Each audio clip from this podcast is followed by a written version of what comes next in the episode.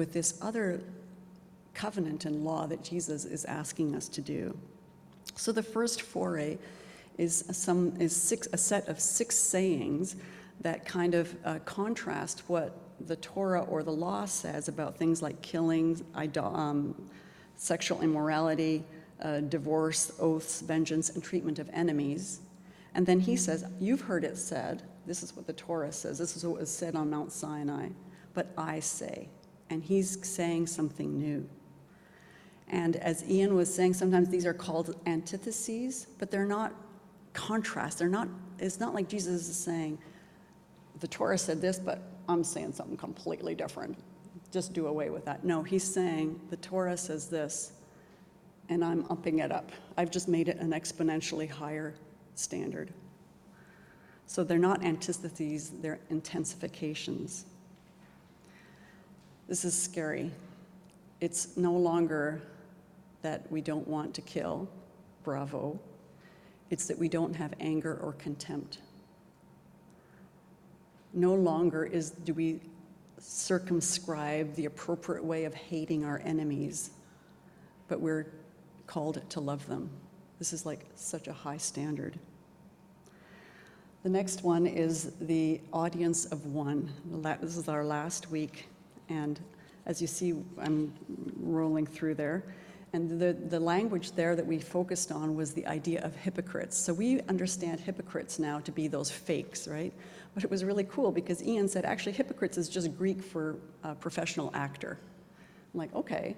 And it's because they, like, we can't possibly meaning don't act. But anyways, it's a long story. But the big thing was that Jesus is saying, you know, there's things that you don't do, and then there's things that I want you to do. I do want you to give alms and pray, and uh, what are the other ones? Alms and pray, and I forgot that. Fasting, fasting. Oh yeah, that's why I forgot. Yeah. So, but you know, we have a tendency, and we're social creatures. We regard one another. We learn. That's how we learn. That's how we talk. We are social creatures. But when it comes to our spiritual disciplines, there's a real tendency, especially among those who are God devotees, to live out our disciplines as theater for the world to admire and applaud. Well, I know that one very well, unfortunately. And Jesus is saying, do your spiritual disciplines for an audience of one. There's only one person who this really matters to. When you pray, go into your closet and pray to your Father in secret, and your Father who sees in secret will reward you openly. This sense of secrecy and the audience of one. I'm coming to a close. So it's a real temptation, I think, for us to portray the Sermon on the Mount as an impossible set of ideals that have absolutely no pragmatic application to our lives. At least not life as we know it, that maybe when we get to the millennium, whenever that is or whatever that is, that maybe we can practice it then. We have to have the courage to look at the Sermon on the Mount clearly, and it's really sobering. And if it made you at any point question whether you really want to be a follower or a devotee of Jesus, that's a good question to ask. In fact, many, and maybe even most of the people who were listening to Jesus when he was around, they kind of decided, I don't think so. It's, it's too hard. It's actually easier to be a religious person, just like this generic God devotee. Because even though it seems very demanding to keep the Torah and all of its rules, at least it's sort of attainable. And you can hang out with other people who are doing the same thing with you. And it feels kind of good, you know? It feels good to, to be good. The behavioral codes and the different interpretations of the Torah were sometimes called yokes, you know, things that people, like, like a set of behaviors and approaches that they would take on themselves. And there was a kind of comfort in that yoke. But being righteous with respect to our inner states of contempt, anger, lust, fudging, or hate, or acting authentically to an audience of one, it really feels impossible. is impossible. I don't know about you, but I feel spiritually destitute when I read the Sermon on the Mount. I am spiritually destitute. So that is why I want to finish by listening to what Jesus had to say in Matthew eleven to those who had been trying so hard to be righteous, and now they recognize the enormity of the challenge that it is to be Jesus' follower.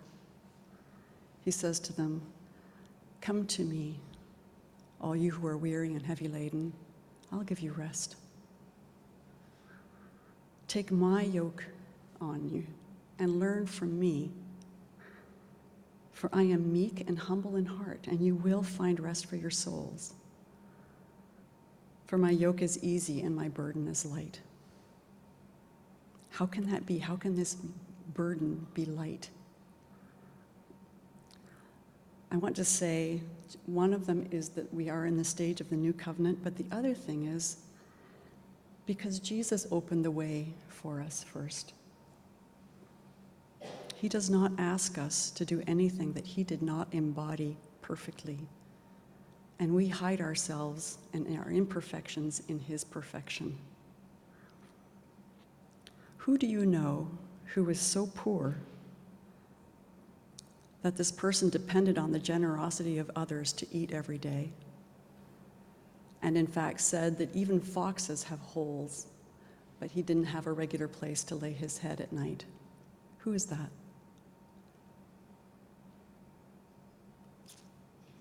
It's Jesus,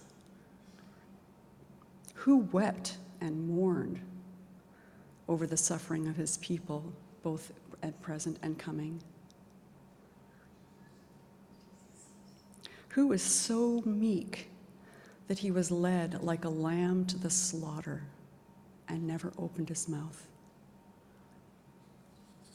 Jesus, who hungered and thirsted so much for rightness that he gave up all his security and power to bring it close to others,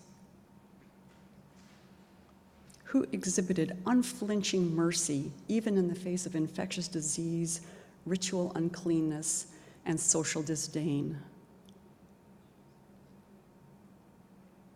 whose commitment to peace was so profound that he became the Son of Man, rather than clinging to his legitimate identity as the Son of God,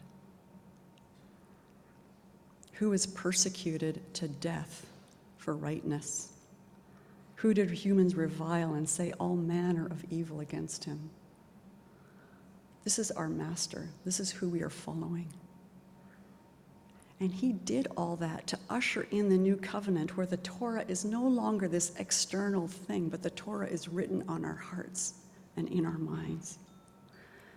So as we come to the table to receive the grace of bread and wine today, I want you to invite, I want to invite you to receive also anew Jesus' invitation to his followers, his devotees, his apprentices, when he says, "Come to me, you who are weary and heavy laden, I will give you rest.